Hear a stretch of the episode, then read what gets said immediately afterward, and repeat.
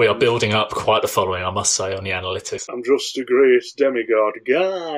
If the people want me to run for president, I will. Absolute banter. Is that is that Savalesi on the horizon? I, I enjoy the role play. You could have a steak beer. The one that's actually blowing my mind is Hitler. And then there's another voice that just goes blah blah blah blah blah blah blah. And he sits down on his rocking chair, fire roaring, slice of Billy Bear meat, freshly carved, and he listens to the Gravy Brain podcast. Oh, I've just had a fucking beautiful thought. and I'm just trying to articulate it in my brain before I lose it. Gravy brain, gravy brain, gravy brain. I fucking love gravy brain. Gravy brain. Gravy brain. Gravy brain. Oh, it's fucking gravy brain.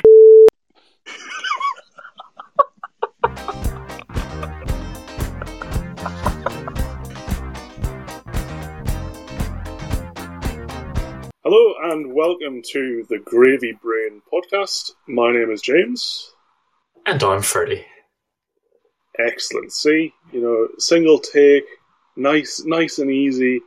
Oh, what more could you want? Podcasting perfection. Episode four. We'd expect nothing less. I am fine, thank you. I'm actually I'm more than fine. I am quite dandy. Quite dandy. Ooh. Oh, that's really uh that's a high bar. That's a high bar. Absolutely. Well, it's, it's spring, isn't it? There's blossom on the trees and there's some sun in the sky, even though it has been raining the last few days, but there's some sun in the sky. And that There's always grounds. Just grounds to be positive and optimistic. How, how's your week been? Um, maybe not as dandy. You know, I got we uh got a new mattress yesterday. Oh, Yeah, so I'm a memory foam boy now. memory foam. That, that is the ultimate foam. That that is the ultimate foam. So it's it's very uh, it's actually quite unusual compared to your, your bog standard springs and that. Um, but hopefully it means I won't break it. You know, because obviously uh, I'm a hefty gentleman.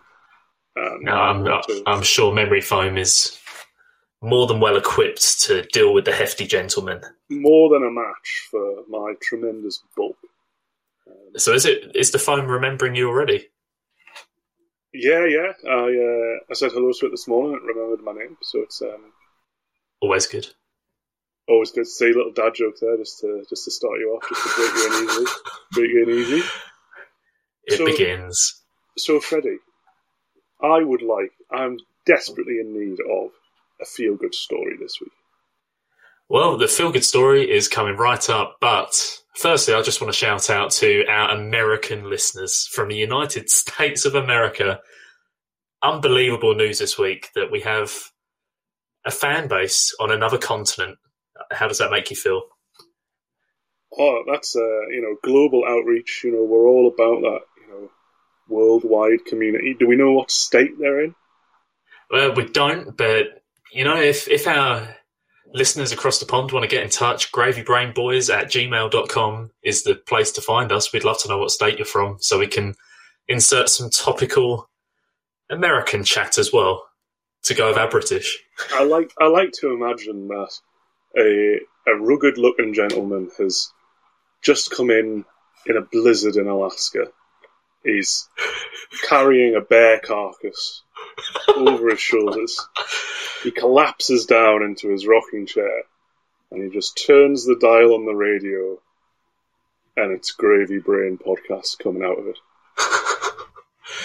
Poetic. And I, I would say if you have got a story about k- killing a bear and returning triumphantly home to listen to this podcast, we want to hear it. As I say, email I'll us tell you what, I'll tell you what, Freddie, if you do get if you do get attacked by a bear, never climb a tree. Never climb a tree. Yeah, because bears can climb trees. Fair enough. I thought you, for some reason, I thought you were going down like a Dalek kind of, you know, just the opposite of Daleks. You know, if you go high, either. That wouldn't work either because Daleks can fly. oh, they retconned that. But uh, oh, We- but we're not allowed to talk about Doctor Who because of the, the news at the moment where former cast members turn out to be bastards. So um, Okay, right. Well, that's the cue to get into the feel good story. Here's a jingle about feeling good. I'm feeling good about this jingle. Okay, Feel good story. This is fresh. This is hot off the press. The 30th ink of is still wet. 2021. The ink is still wet on the survey. A survey. So- Ooh. Th- This comes from goodnewsnetwork.org, our friends at the Good News Network. We've binned BBC this week because last week their story about grazing deer was not quite uh, as feel good as we want this story to be. So, the headline 72% of Brits feel more content as they finally stop worrying about what people think of them in their 40s. Okay. So, so why do people care what they think of? Why is why is forties a specific? Like, I need more explanation, Freddie. Well, James, I'm going to read you the article. You're going to wish you never said that. Self conscious Brits finally stop worrying about what other people think of them at the age of 46, according to a new poll. You've always got to be aware of these polls, but it's happened. A survey of 2,000 adults aged 55 and over found they feel comfortable in their own skin when they turn 42 and become content in their careers aged 40. As a result of feeling uncomfortable in their own skin and unapologetically themselves, quotation marks, 72% of adults feel more content in life. Victoria Betts, alarm bells, here we come, from shoebrandhotter.com, which commissioned the One Poll survey, said, Feeling comfort is crucial to being happy in life, but there are so many different areas in life to feel comfortable in, and it's no wonder it takes Brits until their 40s to tick them all off. Our results found nearly 7 in 10 adults think it's important that people should be allowed to be unapologetically themselves. But for many, the desire to fit in, not make waves, and go with the flow means they don't have the confidence to do this until later in life. A couple of stats for you. One in three adults believe becoming a parent was key to them feeling more comfortable in themselves, and a quarter put it down to learning to drive. Shout out me passing my driving test in November. Shout out me not being able to drive. Yeah. shout out the we're going to try and convince you in this by the end of this article continuing being more comfortable in their own skin made made things easier like speaking in front of a crowd made that easier for 28% of respondents and 39% of respondents no longer dread meeting new people and fumbling for ways to make themselves sound interesting good old shoe survey some of the people surveyed said they'd love to encourage their past selves to embrace all of life's challenges and learn to take lessons from the hard parts as well as the good. Now, James, the article ends with a list of 10 top 10 situations in life that help Brits feel more comfortable in their own skin. Okay. Care to try and name a few? Okay, so like you mentioned having a kid, Yep, that's number one. getting married, Number two, shout out your future wedding. uh, getting promoted at work, Oh, number nine. um, their football team winning a major tournament.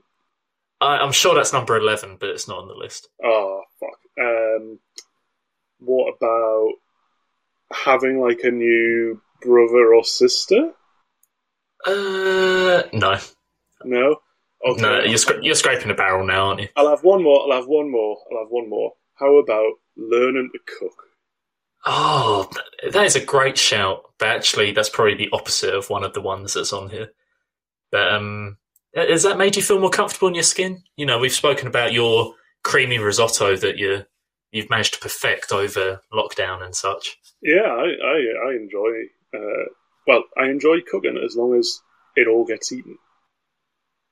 If Oh, people and leave what- it, Yeah, know, if I give you a bowl of risotto, you better eat every fucking grain of rice. I'll tell you that. are you one of these people that takes it as a personal insult if the place is not finished? Well, when I was growing up, I was not allowed to leave the dining room table until my plate was completely clean. Yeah, I feel that. So the fact that other people get to leave the dining room table before they've eaten all of their cauliflower or similar, you know, that, that drives me up the fucking wall, that does.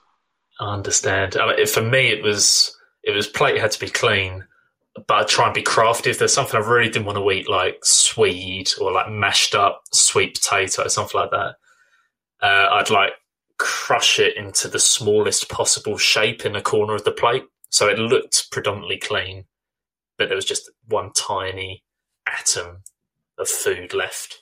So I, I had to be constructive with getting away from the dinner table. Anyway, so you, you did name a couple there.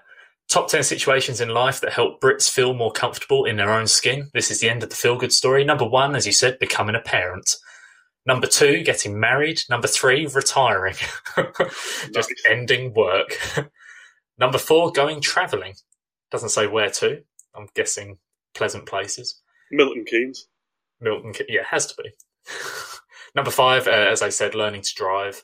Number six, getting on the housing ladder. I'm sure you got something to say about that. Oh, Um, fuck off. It'll make you feel more comfortable in your own skin. Number seven, becoming a grandparent feels like a bit of a cop out. You could literally fill this with becoming an auntie or becoming a great grandparent. But um, I don't know. Number eight, losing weight makes you feel more comfortable in your own skin, which I feel is a bit of a contradiction because surely being comfortable in your own skin, it- a prerequisite for that is being in your own, not trying to change your appearance. Is that fair? Well, what if you're what if you're wearing someone else's skin? Then you want to change your appearance because that's not your own skin you're comfortable in. Ah, Okay, that's that's too philosophical for too early in a podcast, I'd say. Number nine, as you said, getting a promotion. Number ten, helping you feel more comfortable in your own skin. Graduating from university or a course. Oh well, that's why I keep going back to university. I just want to keep on graduating forever. You just want to keep feeling comfortable in your own skin, and who can blame you? Saying that though, is that like my uh, my graduation photos? I um I hate looking at them because I'm a fat piece of shit. Um, so I need to lose weight one before I get married, but two before I graduate from my, my current studies. So I Get good photos.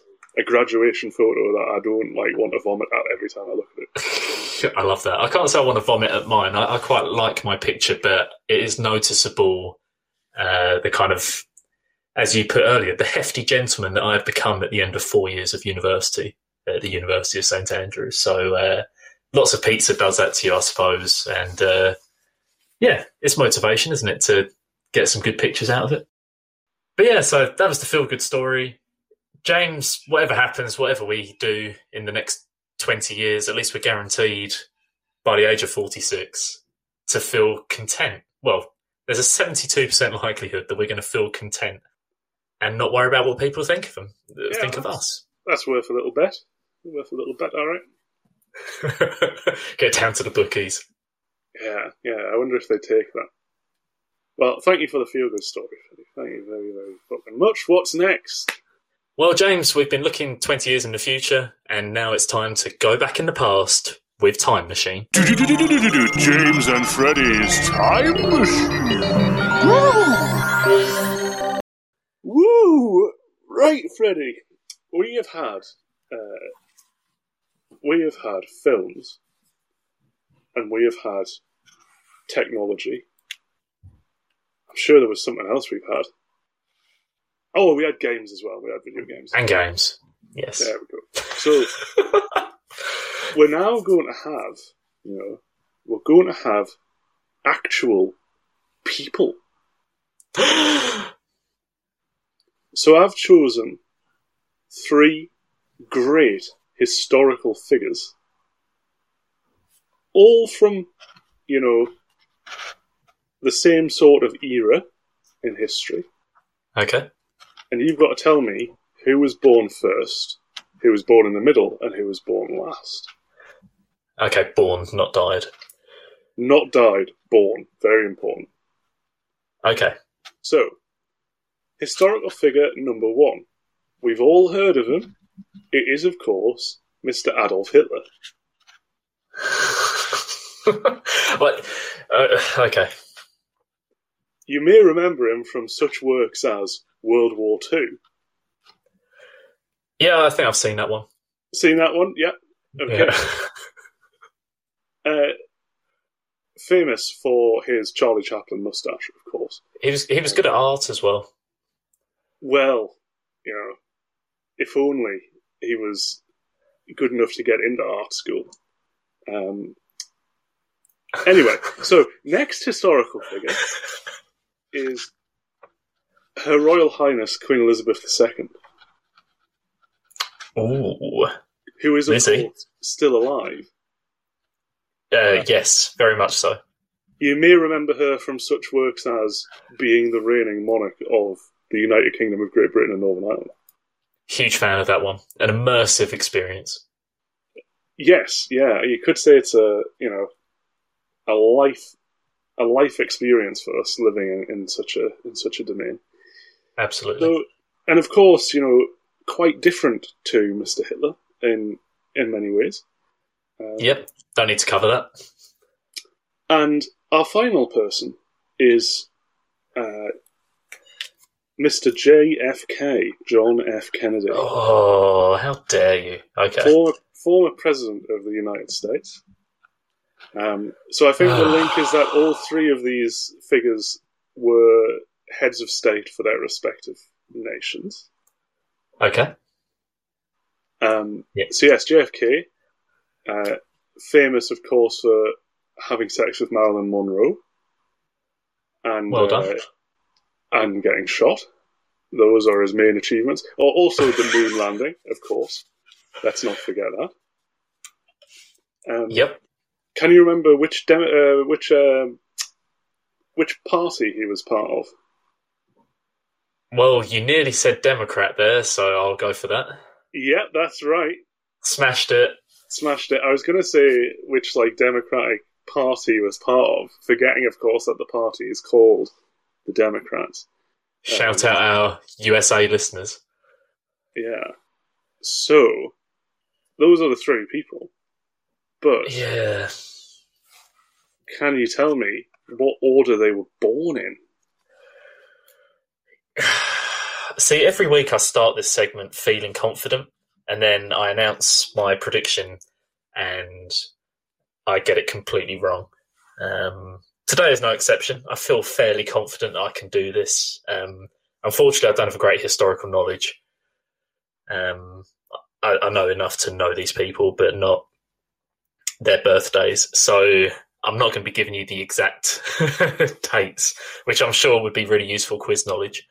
Um, so Hitler, God, this is going to show me up so badly. Hitler started doing this thing in like the 30s, right? There was the Depression in 29, the Great Depression. Um, Hitler started rising as a result of that. This is now high school history coming to the fore. Um, and for him to rise up, he must have been like late 20s, early 30s. So, and that's in the 30s. So I'm guessing he's around he must be born in the 1900s. Our queen is not yet 100, but she's definitely in her 90s. She's had all the jubilees in recent years, and and uh, obviously we had the passing of His Royal Highness the Prince Philip, Duke of Edinburgh, uh, a week or so ago, and he was 99, right? So he hadn't made it to 100, and he was older than her. Queen must be 91, 92. God, quick maths. So that's 30. So that, that's where you've, you're being tricky because that must be when JFK was as well. I'm guessing he was assassinated. It was 60s, wasn't it? Like 67 was he assassinated? And how old would a president be? He was definitely one of the youngest presidents ever. He wouldn't be in his 20s. Uh, when was the Queen cor- coronated? Crowned? When was it? 50. God, this is so bad. James, what have you done to I know, I know. this is meant to be a this is meant to be a quick run through, and all I'm doing is like a quick run through of how little I know. Um, you know, I'm thinking that the Queen is actually born in late twenties.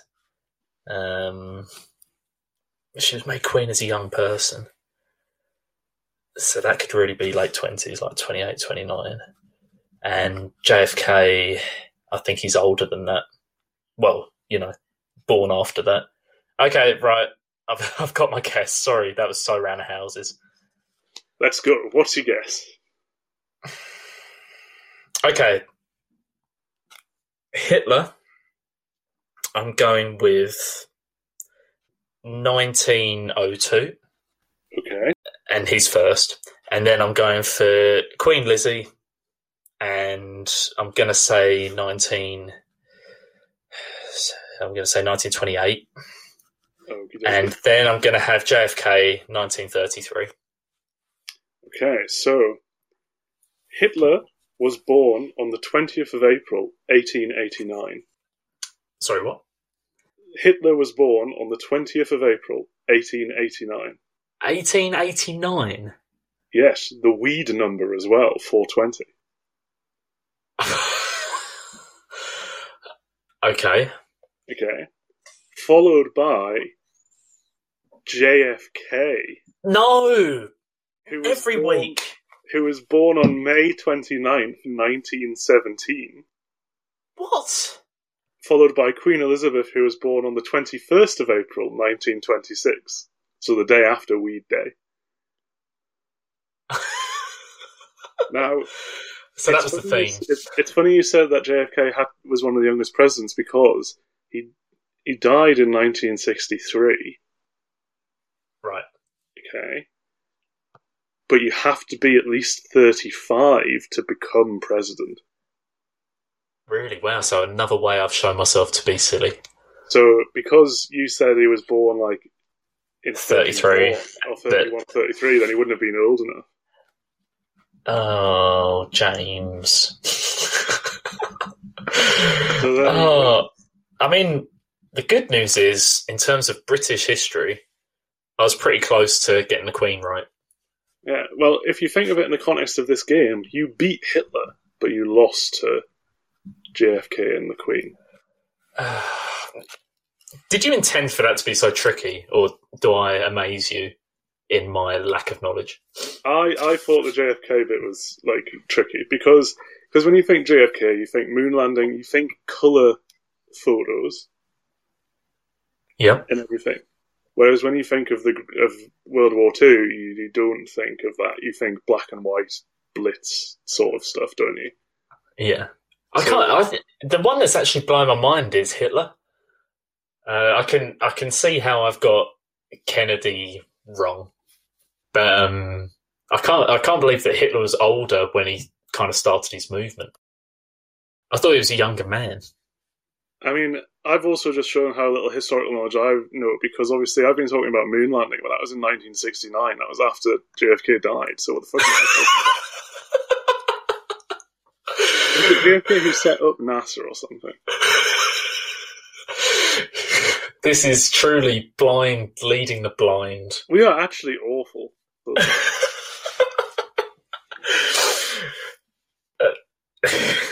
But uh, oh no, hang on, wait a second. There we go. JFK looked for a project that would capture the public imagination.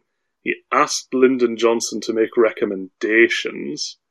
So yeah, JFK got the ball rolling in terms of getting some money Ah. out because it was part of their strategy during the Cold War. Okay, I don't feel as bad then. So he wasn't president Okay. when they actually did it, but he was present but he had the when they. Yeah.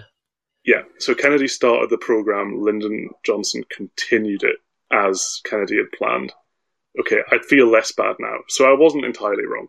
There you Um, go. You've managed to bail yourself out. I'm proud of you. Oh, that was close. That was close. Yeah, you got you remember, of course, that Hitler fought during World War One, so he'd already been a, like a young twenty-year-old in the war, in the Great War, the Weltkrieg, um, and then he rose to power. So he had already been a young man. okay. So yeah. So there you go. The time machine consumes another victim.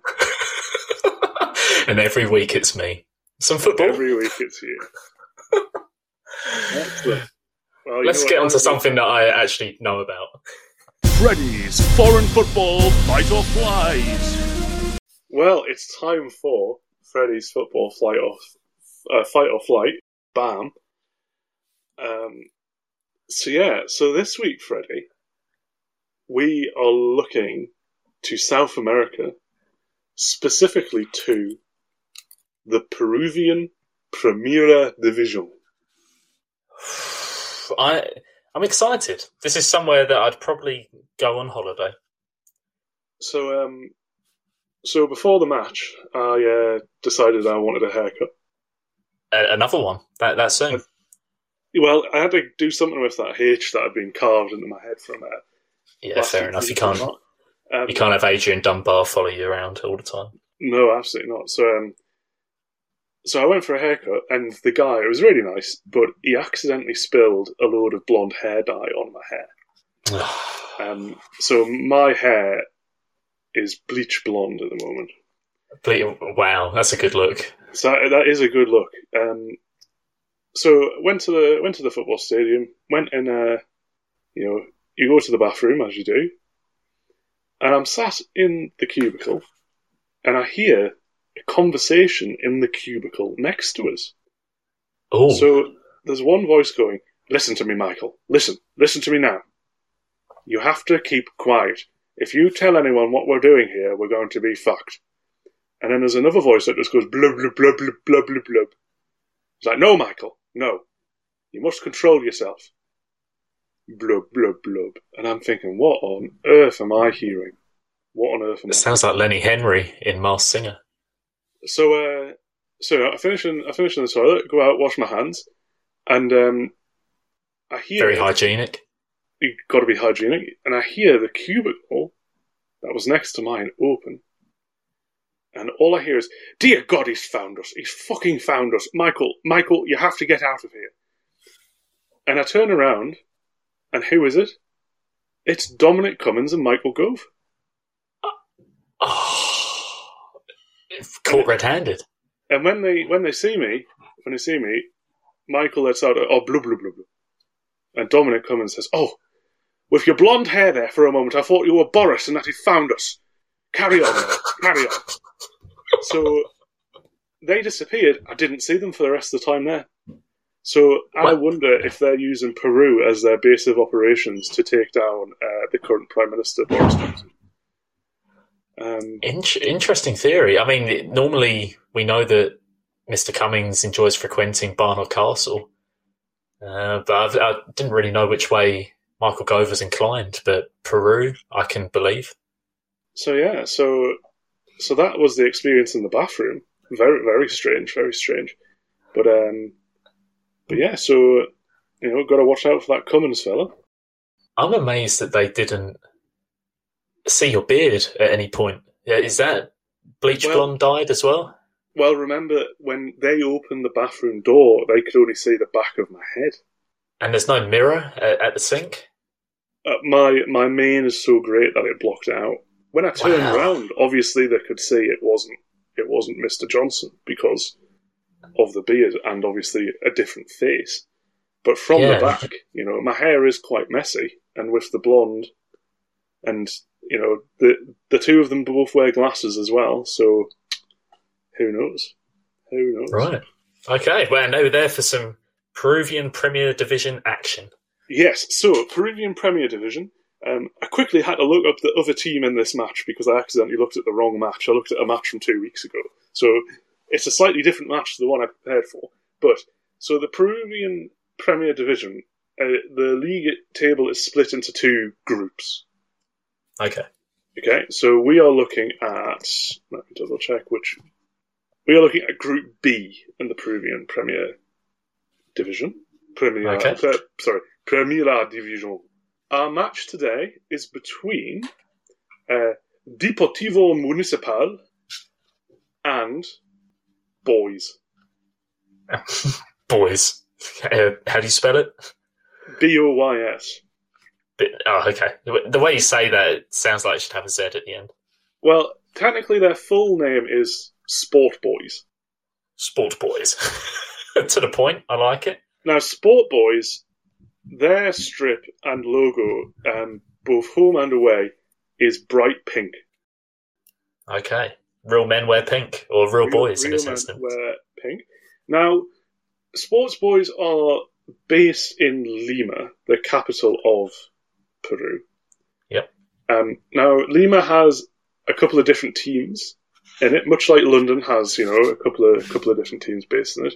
So Yep. there's lots of rivalry within that. Um, but Sports Boys is uh, one of the one of the poorer ones, and it's been so bad that for a long part of their history, they didn't actually have a stadium that was uh, suitable to play on. Um, so they were forced to play at a different stadium far away from their fans. Um, but luckily, they now have a stadium of their own um, with a capacity of 17,000. Nice. Is that how recent is that? Do we know? Ooh, let me have a look. Uh, I think it's 2011. Right, pretty recent.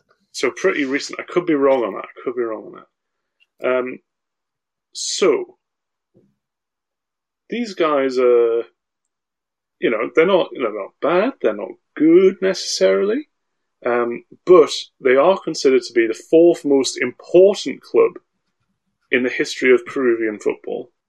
Um, Hmm.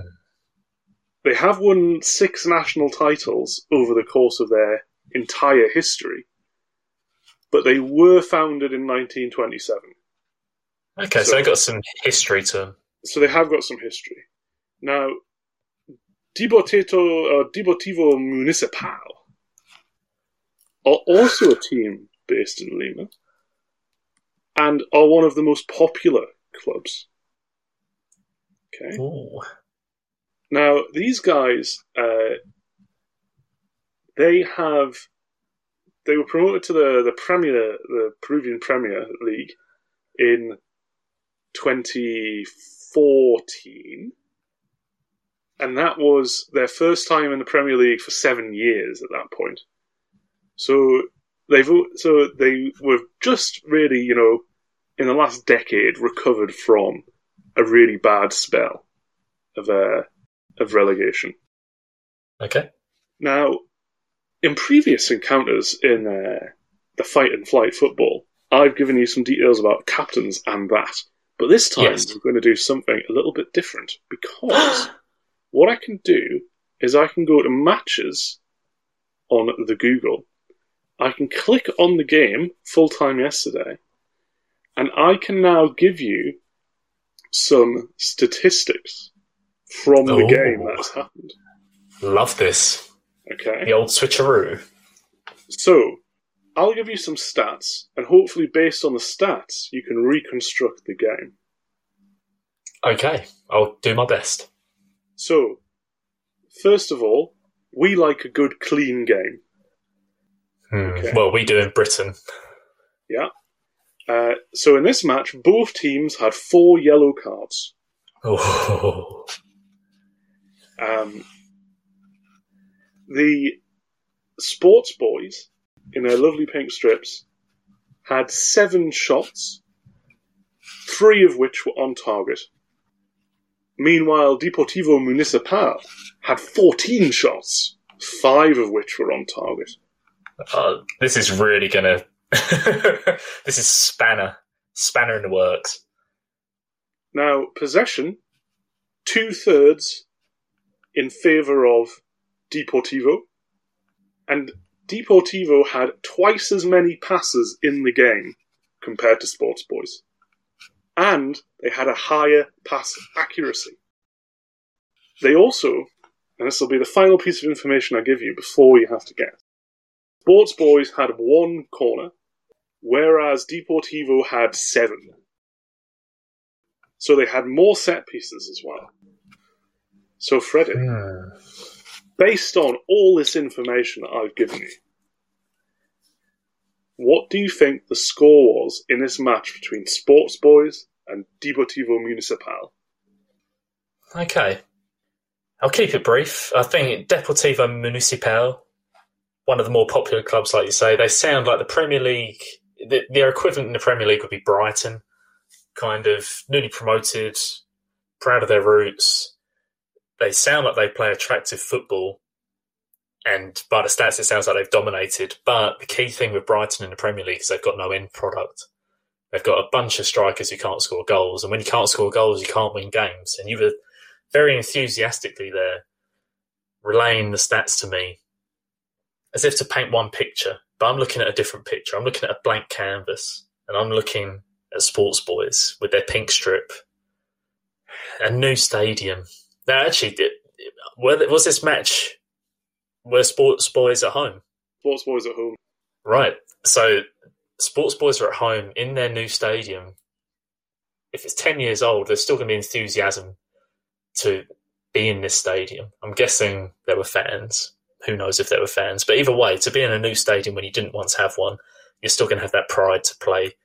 And you're still the fourth most important club in Peru. So while you're not the most popular, that pride is underlying. Three shots on target to five shots on target from Deportivo. That's actually pretty even when you get rid of all the other white noise stats around it. One corner, seven corners. Okay, I'm going to say that Deportivo have not been as cutthroat as they would have wanted to be. I'm going for a 1 0 win for Sports Boys. Well, Freddie, you are correct that it is a win for the Sports Boys, Good. but it's not 1 0. Oh, It's 3 1. 3 1. Wow. The, the Sports Boys scored in the 11th, 53rd, and 66th minute. Okay. Do you know when Deportivo scored their one goal? 94th. 96th minute. a pure consolation. And interestingly, for a Peruvian player, this kid's name was Hideyoshi Arakaki, which I've just looked his Wikipedia page. He's actually of Japanese descent. Oh, I was So going to say, he sounded like a local. They were rescued at the last minute by a, a Japanese miracle of uh, denying the Sports Boys clean sheet. And even then, yeah, it wasn't much of a miracle. And Bit even a it half-assed much of a miracle. Yeah. So, yeah, well, shows, at least uh, I got the result right. You did get the result right. It just shows you can have a pass accuracy of 81%, but if you don't score the goals, no one cares. So, yeah. So that's that's the Peruvian game. I mean, I'm happy with the Sports Boys. Uh, I think they're pretty good. Just looking at the table, um, so they're in Group B. So looking at the table, Sports Boys are fifth with. Um, let's see how many matches are left. I think there's three games left. Okay. And Sports Boys are okay. They've got seven points, and the top team in their group has fifteen. So something tells me they're not catching up. But you know, doing better than Deportivo, who are currently second from bottom. I'm just glad to see Peruvian football thriving in these difficult times. Yeah, it's it's nice. There's there's one team who I don't think have played any matches. I assume because of COVID, but um, but yeah, I do think as well though. Maybe I'm not sure if this these groups are decided by a random draw or not because the top team in Group B, Sporting Cristal, um, they are un, undefeated in their last five games, they're smashing it. so they are absolutely destroying it. They've yeah played five, won five. Um, That, that'd be a good way of doing it. Split up the league and then just the winners of it play each other in a final. That's how you figure it out. Every year Yeah, you get to play different teams. And that would be interesting as well if you think English Premier League, if you had all of the uh, the so-called Big Six in one group, so then you get someone more interesting coming out of Group B. Yeah, yeah, exactly. That would be good. That would be good. Yeah, so Right. that's uh, that's the the football flight or fight. Um, so we've done Africa, Europe, we've done Asia, we've done South America. I reckon we go to the big USA for next Just year. for our just for our American listeners, I think that is a worthy place to set up camp. Yeah, let's get some. And then, of course, it'll be Freddie's foreign soccer uh, fight or flight in that case, then, because, of course, they call it. Mm. Yeah, oh, actually, not too keen on that. Not too keen on that. But The jingle will not be changed. the jingle will not be changed. We will stand firm. So, what can I say? It's it's football. What can I say except you're welcome? I'm just a great demigod guy. He's got an autobiography coming out, by the way. The Rock. That was a, that was another feel good story that I was going to tell you that he's um his daughter's going into WWE, She's Nice. she's going to be fourth generation wrestler. And uh, The Rock said that if uh, you know he's pleased with this, and then he's got an autobiography coming out, and he said that uh, if the people want me to run for president, I will. Well, you know, you want to talk American politics? Caitlyn Jenner running for governor of California as a Republican. Absolute banter. Well, banter until they succeed. As long as The Rock's over 35 years old, then Oh, I've got no complaints. that is my one nugget that I've learned today. Talking about music albums and stuff. Now, I've got a bone to pick with you, mate. Yeah. Right? We listen to music albums on this podcast. Yes. You technically gave me a mixtape. Let me check. According to Wikipedia, what you gave me was actually a mixtape. Oh, yeah, according to Spotify, it's an EP. I was wondering why it was so short 26 minutes. Uh, Now, could you remind me of the title of it? Because it was something funny, wasn't it? yeah, well, so it's, it's called Last Year Was Weird, Volume 2, and it's by TK Maidza, who's an Australian rapper. Um, Originally from Zimbabwe. A- absolute legend. I've only come across it, her music recently. There was a song that came up on Radio One. Um, shout out BBC, and it, I sent it to you because you love a filthy bass line, as you said last week on the podcast, and I, I'd forgotten that you love filthy bass lines. And I sent you her song "Syrup," which is her latest single. So I had a little delve back through her albums, and I gave you the choice of old, old album, modern album, or random, and of course you chose random Yeah, What else you have would- be rude not to. rude not to. And uh, this is what you got, and I'm sorry that it's an EP, but did you regret it? I mean, here we go. What what was your favourite song on it? Now, have you heard of the the video app called TikTok? Yeah, I think that's what the kids are using these days. So this this album, the songs in it were the sort of thing that one would think that young children would dance to on TikTok. Okay. Um, I thought it was all right, but I couldn't separate it from that. So what it reminded me of, it was like, I tell you what it was. It was a combination of uh, Azalea Banks and Yeah. Doja Cat. Yeah. Yeah, I can see that. Yeah, That's- Celia that's Banks is an interesting comp. It felt, yeah. it felt. I was surprised that you listened to it. It felt very, uh, very neon. That's what I'll say about it. Very neon. So last week the Pet, uh, the Pet Shop Boys, the Beach Boys were gloopy, and this week TK Maidza is neon. Yeah, not saying it was bad. You know, not saying it was bad, but it was very. Uh, it was very neon. I didn't think. I definitely wasn't the target audience, but I think if I was a thirteen-year-old girl doing a TikTok dance, it would probably be the sort of thing I would listen to. Yeah, I mean, the thing that captured my imagination with this album, and to be fair, I've only listened to it recently, it's not absolute core to my existence, um, the music on it. But it's got some great singles 24K, Shook, and You Sad. Um, she's really not known at the moment, which makes me feel indie. Um, I think her, if you go on the top five songs on Spotify, the fifth one has like 500,000 follows. So she, I would say she's up and coming. But the thing that captured my actual imagination is that the title of this EP is Last Year Was Weird Volume 2. I just love that she also had the foresight to have a Last Year Was Weird Volume 1 back in 2018. That blows my mind. Yeah, I think. Yeah, like I say, I just don't think it's my cup of tea. But I can, I could see how she could easily make the big bucks. Um, and she's better than other Australian artists that I've heard. Uh, Like Rolf Harris.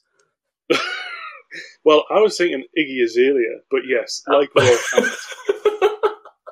Can you tell the didgeridoo. He's still in prison, isn't he? Uh, let's not go into it. we've had Hitler. Now we've had Rolf Harris. Is that is that Savile I see on the horizon? what we're saying is this uh, this music is I'd say it's worth at least one listen to. You're probably going to start hearing it in clubs once it starts taking over mainstream channels.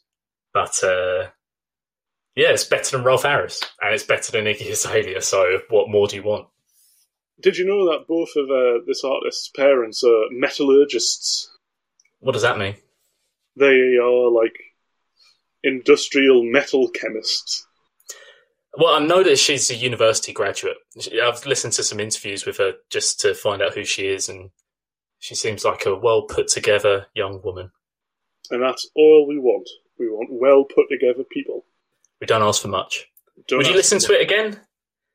Uh, probably not. Yeah, fair enough. Now, I got you to listen to an album that uh, Sarah is in love with, Right. made by a person that she's in love with. Breaks my heart. Um, I got you to listen to Panic at the Disco. Too weird to live, too rare to die. That's correct, and there's got to be an exclamation mark at the end of that. Now, what I find interesting about Panic at the Disco is I thought it was a band, but actually all the band members are gone apart from the lead singer.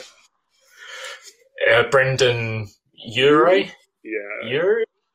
Brendon, our mate Brendon. Yeah, no, I mean, I did some research into Panic at the Disco because I really knew nothing about them before listening to this album except that High Hopes song and that everyone loves them. But um, I did, I did find that amusing that I didn't realize Panic at the Disco is literally a one man band now. So, uh, so yeah, how did you find this album, Freddie? Well, so 2013, I enjoyed that it was short, 32 minutes. That's probably what put me off with TK Maidza thinking it wasn't an EP. Uh, that it's short and it's to the point and it's urgent. And I think I've said to you in the past when you give me like uh, low roar slash high whisper, people can have messages, but if they say them in a soft, soothing way, I'm probably not going to listen to it. So I, I listened to the messages that Panic at the Disco are conveying in this album. Uh, some good songs. I enjoyed Girls, Girls, Boys. I feel like I've heard that in places. It's a very, it's very much a FIFA song, um, and, and it's got some catchy melodies to it for sure. I went on. I thought I'd look up some of the lyrics just to, you know, j- just to see what they're talking about, and I'd say the lyrics are something that I can uh, relate to and understand. Very simple. I'd say they're simple um, but told in a powerful way. But what's interesting is that the lyrics is kind of verse, chorus, and then repeat, repeat two or three times. And because they're saying it so fast, it's done in under three minutes. You're like, okay, yeah, I, I get it. You're just drumming it into me, uh, what you're saying. Yeah, I enjoyed it, and then I did my research on it. Like I say, having never listened to Panic at the Disco, and the general consensus of the fans seems to be that this is the worst album by Panic at the Disco. I don't know if you have anything to add to that. Well, what I'm going to say is that uh, if the fans are anything like Sarah, uh, a broken clock is right twice a day, and they've identified that this band is good, but then they've got it wrong that this is the worst album because this album is just hit after hit. Like I know that there'll be songs in there that you probably wouldn't like because maybe they're slightly slower. Um, there's one in particular I can't remember the name of. Girl that you love. Yeah, I like I really like that song, but like there's so many songs in here that you know it's just really good. Like the the pantheon of uh, pop punk bands that Sarah and the Light listen to. It's like Panic at the Disco, Paramore, Fall Out Boy, Yeah. um, the 1975. That's the sort of thing we're going in. And I think of those four, I think I would put Panic at the Disco at the top, narrowly edging out Fall Out Boy. Yeah. It's But funny you say that actually, because um, when I googled Panic at Disco to get a brief idea on their origins, uh, the first thing that came up was fans also search for Fall Out Boy, My Chemical Romance, etc. And I was like, so that alt indie vibe. Yeah, and I think I think that maybe the reason the reason why I think this album is good is because it's it's a little bit elevated beyond just just whining like an emo. there's, it has more depth than that. They've, Whereas they've got like- something to say. Exactly. Whereas I feel like things like My Chemical Romance, you know, just a bit whingy, you know? But, yeah, uh, just snap out of it. Yeah, just pull yourself together, man. Jeez. Yeah, it's it was interesting that um, you know, kind of to round it off. I was when I first heard it, I thought this is like a mix between what I've heard from Fall Out Boy. I'm not saying I'm the biggest fan of them, but what I've heard from them and Killers. And when I looked into their origins, and I found that they're also from out. Well, they're originally out of Las Vegas, Nevada.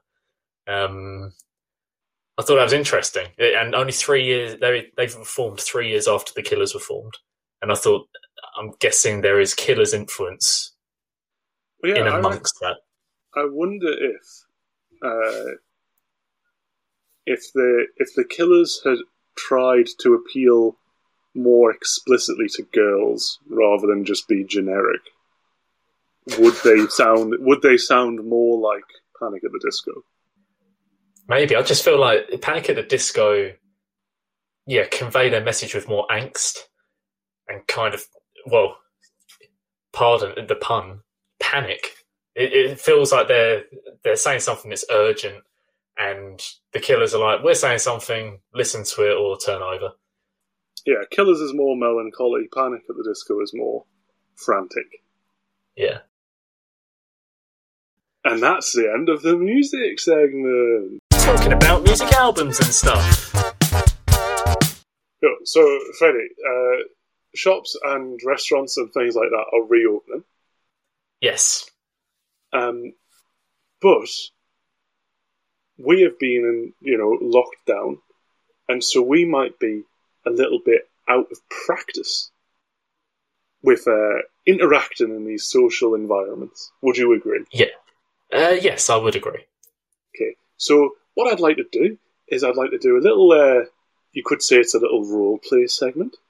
Oh, where you are yourself, and you are I'm myself. you are going into Greggs to buy to buy your lunch. Okay. So are you are you game for that? You up for that? I- I'm up for that. Is this at all inspired by the Liam Neeson video I got you to watch? No, no, no, no, not. Okay, I've got my role. I'm just getting into character.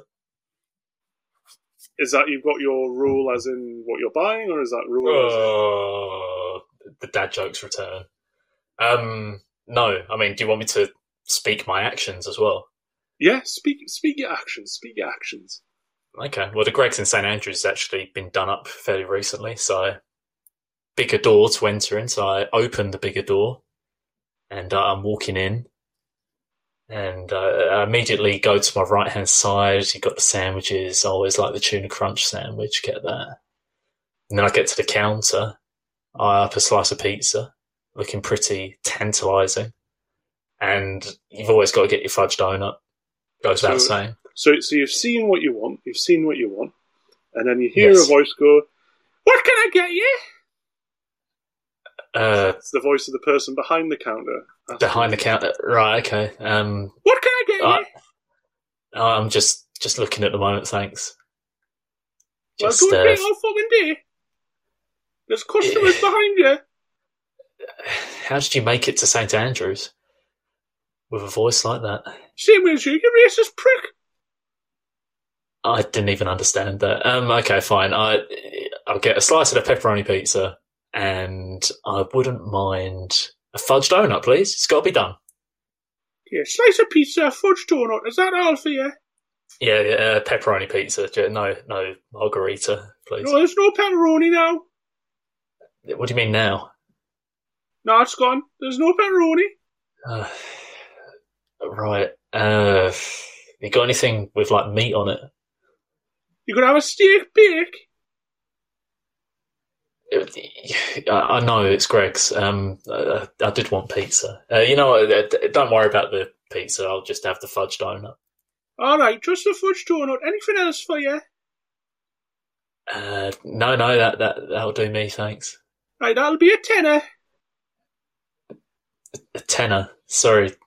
Um, it's just a sandwich and a donut. No, no, it'll be a tenner because, you know, you were really cheaty to us and you were horrible to us, so you're going to give us a fucking tenner now. Um, I mean, there's there's people behind me in the queue. They can also hear you. And that's when you hear a voice from the back room going, Sandra, you better fucking not be abusing that fucking customer. And she looks at you sheepishly. All right, just uh, just one pound fifty, please. There you go. That's what I'm talking about. Proper Greggs prices. Uh, contactless, all right. Oh yes, if you fucking must. Um, yeah. Sorry, Sandra, but I'm just I just want my lunch. Aye, fuck off. Okay, so that's uh, that's your experience in Greggs. How did that go? Oh, I mean, successful, eventful, but successful. I, I went in there to get lunch, and I'm leaving with lunch, even if um, I'm slightly less optimistic about life than I was when I entered. Yeah, it's it's rough though, isn't it? It's it's tricky coming out of lockdown and having to interact with people again. But uh, It, it, it is tough. It's it's very tricky as well, and you can barely understand their high pitched northern squeal. well, that's it's just just how it goes. Um, so yeah, last thing I'd like to talk about today is um, our podcast is called the Gravy Brain Podcast. Yes. And we have had a conversation prior about, you know, the nature of gravy because you brought up some vague, vegan gravy and, and the like. Absolutely. But what I want to know, Freddie, is obviously the main time one would have gravy is with a Sunday roast. Of course. And I want to know what's your what's your Sunday roast meat of choice? What's your meat, Freddie? uh, what is my, well? So here's the thing. I find beef too dry. I like the moistness it's being, of the it's chicken. being overcooked then if it's too dry. Well, okay, but generally, in general, as a meat, I find it too dry. Um, when I'm down south, we'll generally have lamb or chicken. Um, so they'd be my preferences. But I'm also partial to gammon. And I think if I had the choice, if I went out for a carvery, I'd be splitting between those three. But if I was a bit worried about the establishment I was frequenting, I would go gammon. Ah, see, and do you go do you go egg or pineapple with your gammon? I go egg like a normal person. What? Do you, no, it's what do you mean? Pineapple. You can pineapple is well known to go with gammon. It, it is, but not on a Sunday roast. I suppose. I suppose. Yeah, I, I, I myself, I love, I do love lamb. Lots of mint sauce, of course. But um, Sarah doesn't like it, so I've not had a lamb dinner in ages. Um, Mm. But I tell you what, I do like. I like, you know, a lovely bit of pork with the crackling. Oh, Oh, because there's nought better than just chowing down on a bit of crackling. that does sound good. You know, again, and I think it just comes down to the quality of the cooking of the meat. But I, I'm not that. I'm not that big a fan of pork. Would you like to know a little uh, Sunday dinner story that my mother denies happened, but I know I would- happened? I would love to know this mysterious Sunday roast story. So, as I've mentioned previously this episode, that uh, I was not allowed to leave the table until my plate was clear. Oh, you were planting the seed. And as a young as a young child, I wasn't the biggest fan of vegetables. Nowadays, I'll eat vegetables till the cows come home.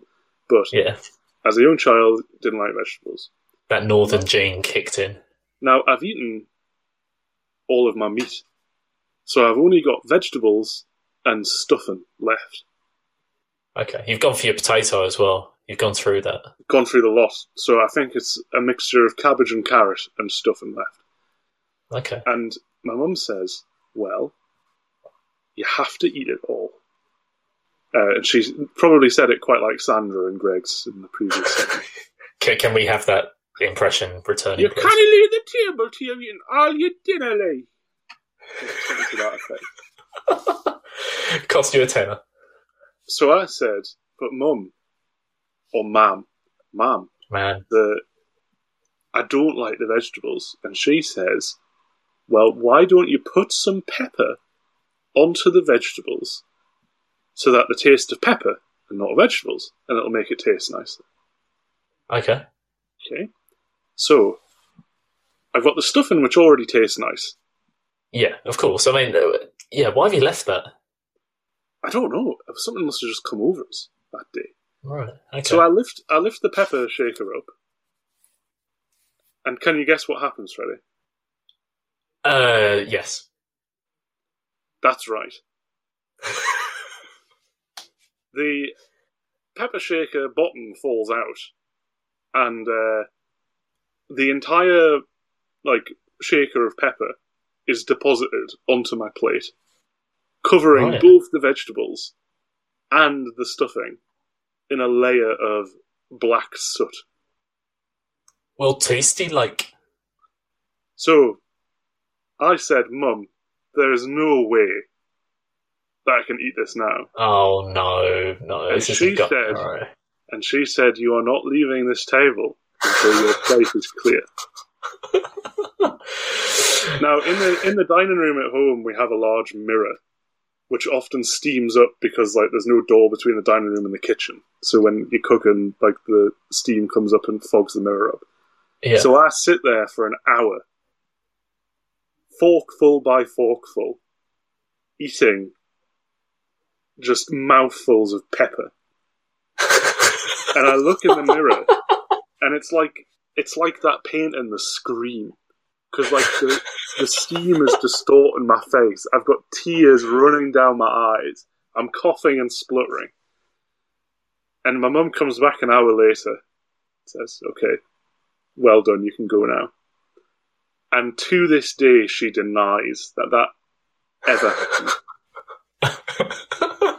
so it's quite the scarring experience. And do you know what was worse, Freddie? What? On that day, there was no gravy. No gravy. a world without gravy is a tragic place. Well, one question: Go for it. Was the pepper already ground? The pepper was already ground. It was already ground because I just. We were we no, it wasn't whole pepper peppercorn. it wasn't the whole peppercorns. that was the, that was the period of our time where. So my parents are almost always extremely frugal, and so you know a pepper grinder is far too expensive. Um, Hmm. Oh, here's a thing. Here's a thing. Just before we finish, I'm just just more food related things. Sarah thought I was a nutter when I said this. Did you ever have tongue? How do you spell it? Like tongue, T O N G U E. Did I? Uh, no. What? What is it? Well, it's the tongue of a cow. Oh, sorry. Like eat tongue. I thought you were talking about a board game or something. Did I ever no, eat tongue? ever- no, I, I don't. Did you ever for school have between two slices of the cheapest possible white bread a slice of tongue? No. Oh well, it must just be me. what was your upbringing? Well, you know how you get sliced ham for sandwiches? yes. You could get sliced tongue. What? Where? Was this like black market Asda? I'm not making this up. Hang on, hang on, hang on. Hang on. I'm just going to do a quick Google to make to see if you can buy it in any shops nowadays. Sliced tongue, Tesco. Tesco British pork lunch tongue. See, I might have eaten tongue after the whole horse meat scandal back in the day. Nostalgia. Ingredients: So- pork tongue. But I've never knowingly eaten tongue. I thought I thought you were just throwing a euphemism at me, but that's nasty. Tesco deli ox tongue. Four slices. Right. Well, I mean, it, you got to use all the animal, I suppose, if uh, so it doesn't die in vain. Oh, I'm looking on the Tesco website now. Tongue and traditional meats. Uh, It reminds me of uh, those packs of ham you used to get, which had faces on them. the Billy Bear meat. Billy Bear meat, yeah. Now I never Oh, I bet- that. I, I bet that wasn't real meat. because my, my mum just said that the way they make the faces, it just add more fat. I, I would imagine there's a lot of fat in tongue. Although Sarah said that there was a girl at her school who only had Billy Bear meat for her lunch every day. What? No, no bread, just pure meat from As far as I'm aware, pure Billy Bear meat. Actually, that do you reckon? Do you reckon? Right, we're going full circle just around the podcast up. Our one listener in the depths of the Alaskan wilderness, he kills the rocking bear, chair. kills the bear, takes it back to his his log cabin, and he slices it Oh. up. And on each slice, it's the Billy Bear face. it's like And encoded sits- in the DNA. and he sits down on his rocking chair, fire roaring, slice of Billy Bear meat, freshly carved, and he listens to the Gravy Brain podcast. You know what? There's every chance, and I just hope that this podcast helps that Alaskan listener understand that gravy makes everything better, including Billy Bear meat. And on that note, thank you for joining me this afternoon, Freddie. I've had a great time, James. Thank you to all of the listeners who are, you know, persevering through the utter shite that we put out. And uh, There's quite a following building up, and actually, before we fully leave, uh, we should say social media shout outs because we can do that now. yes, you are our social media officer. that makes me sound way more official than I definitely am. But you can find our podcast if you, oh, well, you if you're listening to this, you've already found it. Well done. But you can share it to people on Spotify, Amazon, which is niche, and now Stitcher. Three great places to get your podcasts. And we are on Instagram and YouTube, and we plan to have more non podcast related content in the future once we get to meet up again, not just in gardens, but actually in person in a house. Isn't that exciting? I'm going to tie Freddie down to a chair and I'm going to make him play Metal Gear Solid from start to finish. And I'm going to enjoy it. It's going to be glorious. but yeah, so we're on Instagram and YouTube, and you've got our email, gravybrainboys at gmail.com, for anyone who wants to get in touch and give us some segment ideas that we can stick in now. It sounds like we're going to have to have an American section now, but we can cross that bridge when we come to it. we can cross that bridge when we come to it. But yeah, I'm I'm just glad that people are hopefully enjoying it. Well, I guess we'll see with via the uh, return listener uh, amounts. Um, we are building up quite the following, I must say, on the analytics. But yeah, yeah, good stuff. Well, uh, I guess I'll see you next time, Freddie. See you next time, James. ta Bye.